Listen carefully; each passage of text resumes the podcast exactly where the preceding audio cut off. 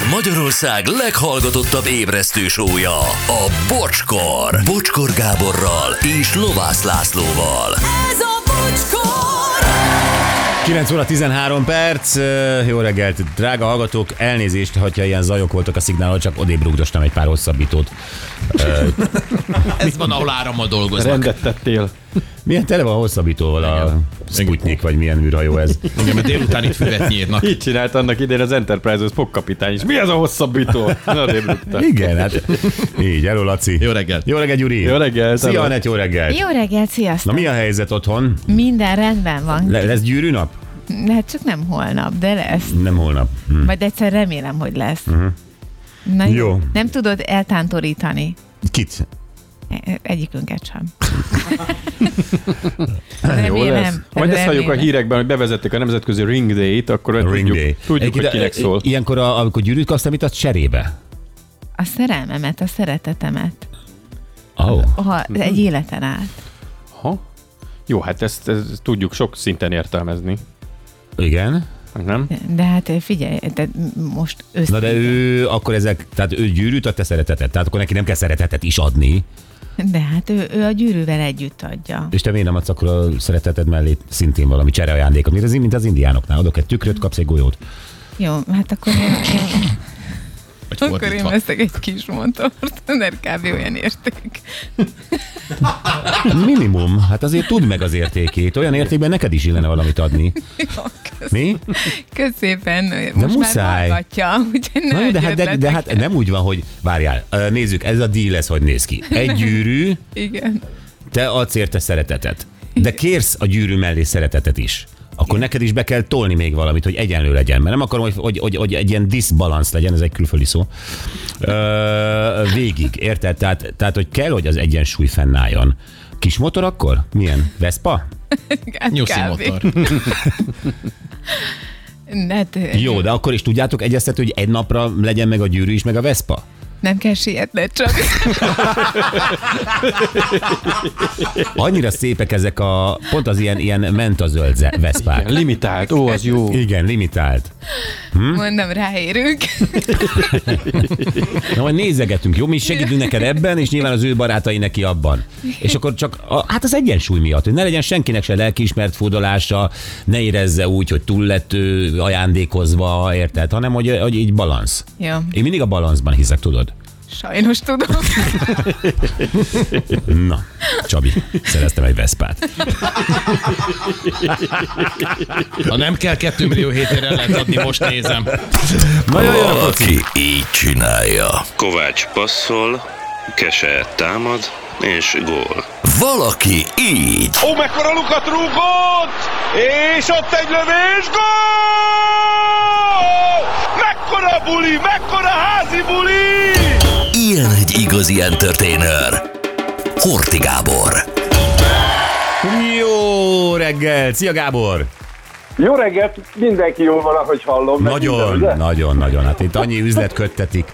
minden. Jaj, egy SMS, bocs, fel kell olvasnom Gábor, mielőtt elkezdenénk. Szeretnék kérni egy háját mocskos ribizlinek, mert a másikról áttekert a nagy magyar csatornára, azt mondta, az is szörnyű volt. Java, javasoltalak neki titeket, belehallgatott a műsorotokba, és marad veletek. Még egyel több jó ízlésű és igen csinos hallgatótok lett. Csak itt tovább, bocsi, üzeni Zoli. Tehát akkor a mocskos ribizlinek egy... Na meg vagyunk, Gáborom.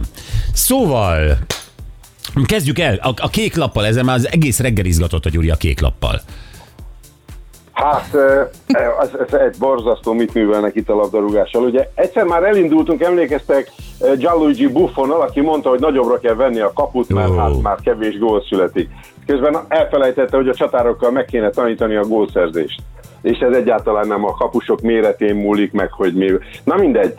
Addig-addig alakították a, a, a, döntéshozó testületben az életet, hogy most kitalálták azt, március másodikán lesz majd egy ilyen ülés, a labdarúgás szabályalkotó testülete összejön, és ott megbeszélik azt, hogy a tömegjelenletek utáni lehiggadási időt meghatározzák. Az mit jelent a tömegjelenet? Tehát amikor gólöröm van és egymás hegyén hátán vannak például?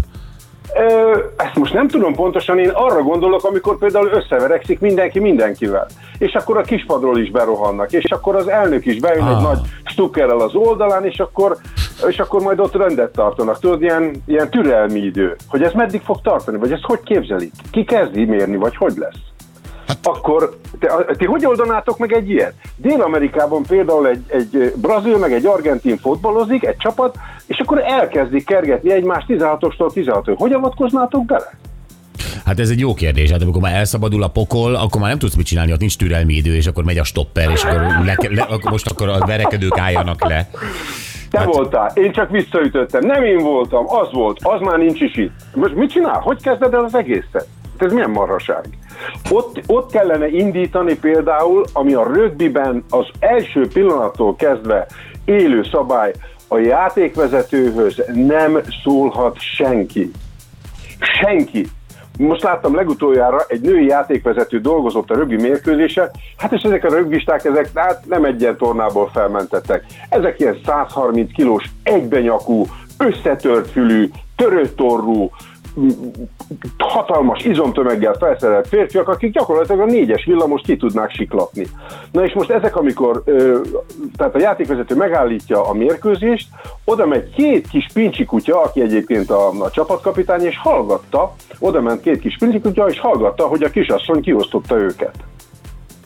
Tehát itt ilyen nincsen a rögbiben. Az amerikai, az NFL-ben például a játékvezetőhöz még a közelébe sem mehet senki. A játékvezető érinthetetlen. Ehhez képest Európában fölpofozzák, Törökországban bemosott egyet a klubelnök, a a játékvezetőnek pedig már három Jó, hát itt se lehet, tehát ez nem FIFA szabály, hogy megütheted a játékvezetőt, ha edző vagy. Tehát, hogy ez, ezek, ezek kirívó esetek, ezek indulatok.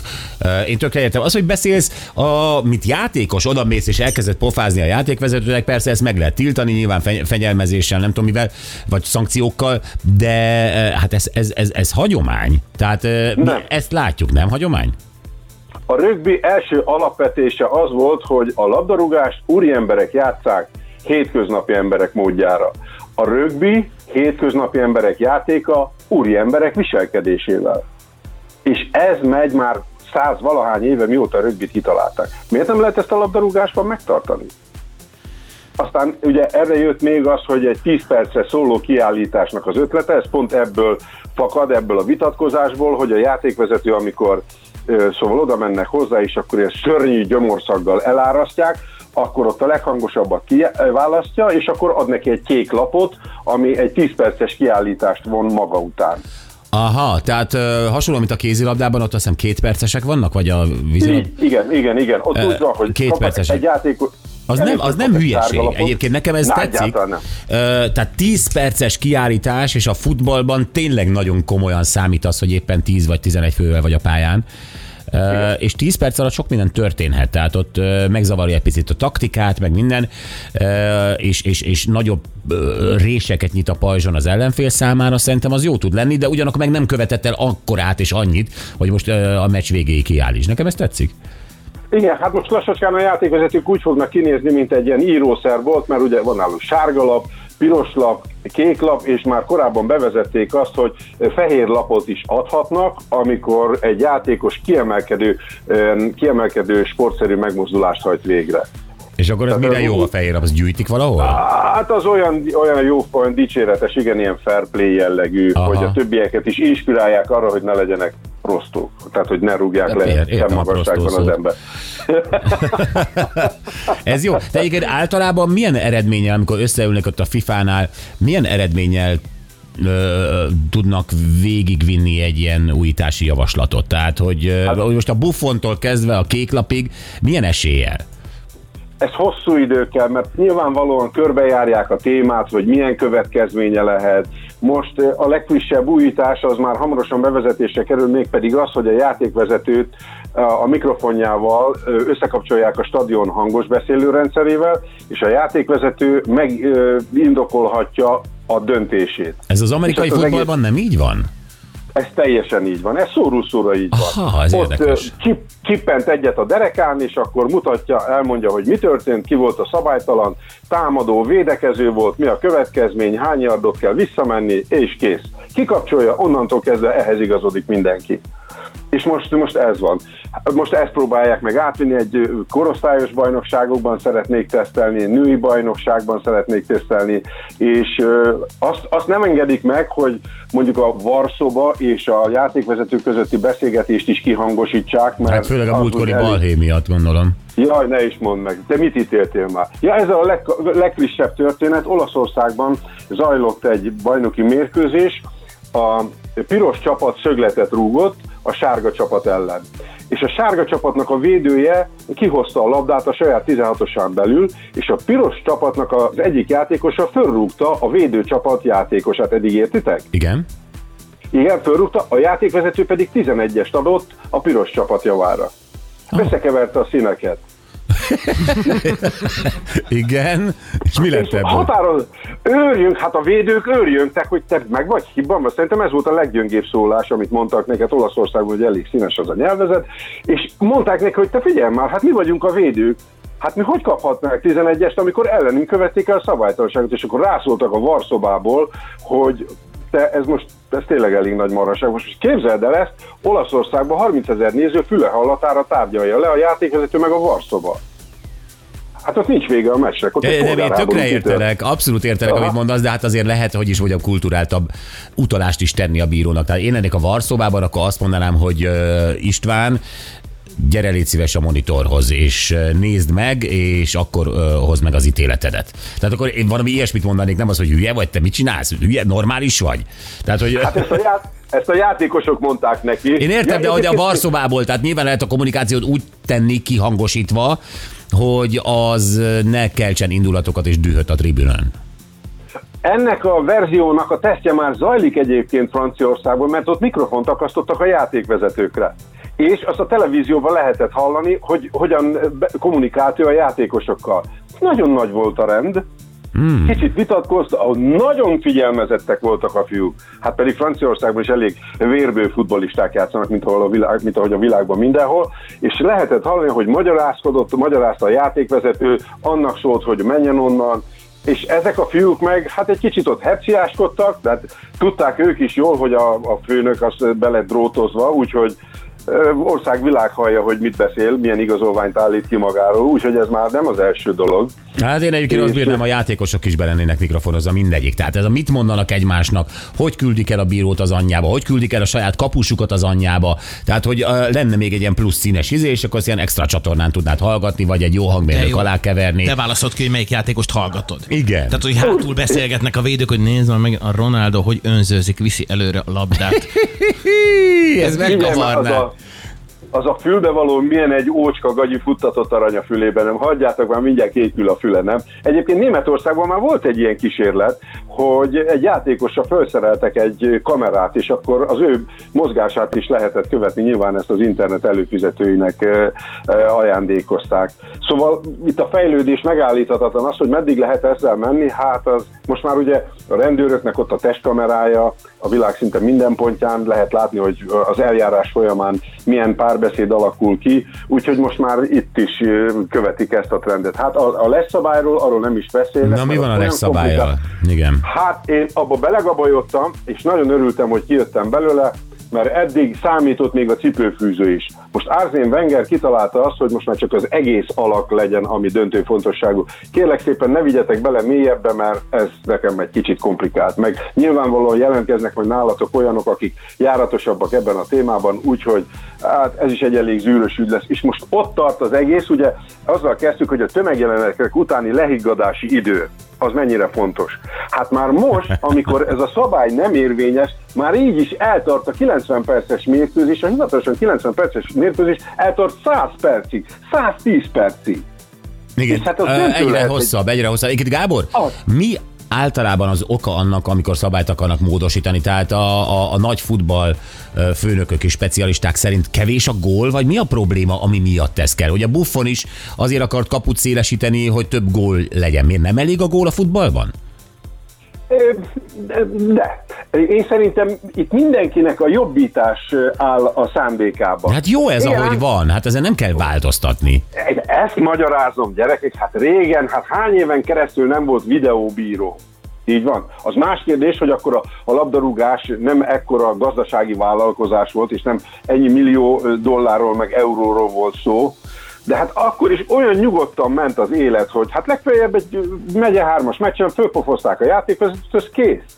Tehát nem volt az, hogy 10 percen keresztül nézegette a monitoron, ezt nézd meg. Ja, és közben a, jött a játékvezető fülére a zsongás, hogy te ott azt, az, ar, arra figyelj csak, mert ott lehet valami. Nem látom. Jó, akkor megmutatjuk. És mert így is egy hosszú időn keresztül zajlik ez a gitrágás, a nézők nem értenek semmit, ha vesztés áll a csapatuk idegesek, ha mondjuk győzelem lehetősége kínálkozik egy ítélet miatt, akkor azért idegesek, őrjünk mindenki. De Gábor, én azt mondom, hogy pont, pont te mondtad ki a lényeget, hogy a varna, varra valóban azért van ma már szükség, mert óriási pénzek múlhatnak egy rossz emberi döntésen.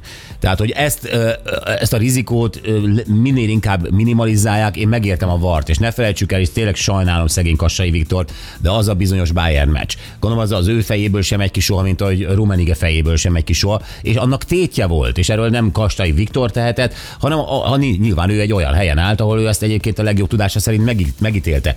De a VAR valóban ö, euró milliókról, sok-sok millióról tud helyesebben dönteni. Igen, igen, igen, csak itt a, a, a mellékhatása, mert hogyha mert ugye legutoljára, amikor beszélgetünk, a Laci fölhívta a spanyol bajnokival kapcsolatban ugye a figyelmet arra a reálos meccsre, ott meg pont nem az történt, amit a VAR mutatott, mert sugalmazták a játékvezetőnek, Igen. hogy hát azt, látod? Igen, de mennyivel kínosabb, mennyivel kínosabb volt, amíg nem volt var, a bíró hozott egy döntést, uh-huh. az a döntés egyébként rossz volt, legyen az egy 11 mitől gólhoz jutott a tök mindegy, majd később az összes világ összes sport tévéműsora kielemzi, kilassítja ezért, tehát ugyanazt csinálja, csinálja, csinálja, mint a VAR, és a szerencsétlen bíró van otthagyva egyedül, mint egy pancser. Akkor már sokkal jobb, hogy ez ott történik, egyrészt igazságosabb ítélet születik, és ez ott történik a pályán, és nem a bíró a hülye. Szóval én, én, én a varnak abszolút barátja vagyok, bocs. Amikor, amikor győztes csapattagja vagy, vagy szurkolója vagy, akkor azt mondod, hát ez egy jó ítélet volt. Amikor vesztesi, akkor meg azt mondod, hogy ezt az embert kiengedte ki az elme osztályról. Jó, oké. Nem? De. Úgyhogy Na, Gáborom. én szerintem jó- jobb volt ez így, amíg tisztában volt. Úgyhogy á, érdek, de hát ö, hogy ez a kék kártya, meg majd, hogy a hempergési idő, hogy hogy lesz elindítva, hát ezt én nem nagyon tudom elképzelni. de Gábor, mindegy, majd valahogy Tér, kitalálom. térjen magadhoz, egy hetünk van rá, jó? Addig Igyekszem bármi. összeszedni magam. Rendben, köszönjük szépen, Orti Gábor! Köszönöm, sziasztok! Szia, szia! Na, érdekes dolog. Uh-huh. Szóval én azt gondolom, hogy a- főleg egy hagyományos ö, sportokhoz amennyire lehet nem nyúlnék. Ne, egyébként igen, ezt a kék lapot is én próbáltam megemészteni, amiket a Gábor mondott, hogy mire akarják használni. Na, ez például szerintem tök fölösleges. Egyébként igen. Jó, jó reggelt, M3-as Pest felé 36-os kilométertől elesett, ez Zsú üzente. Igen, de ott nem baleset van, hanem ugye ez az általános torlódás, ami minden reggel.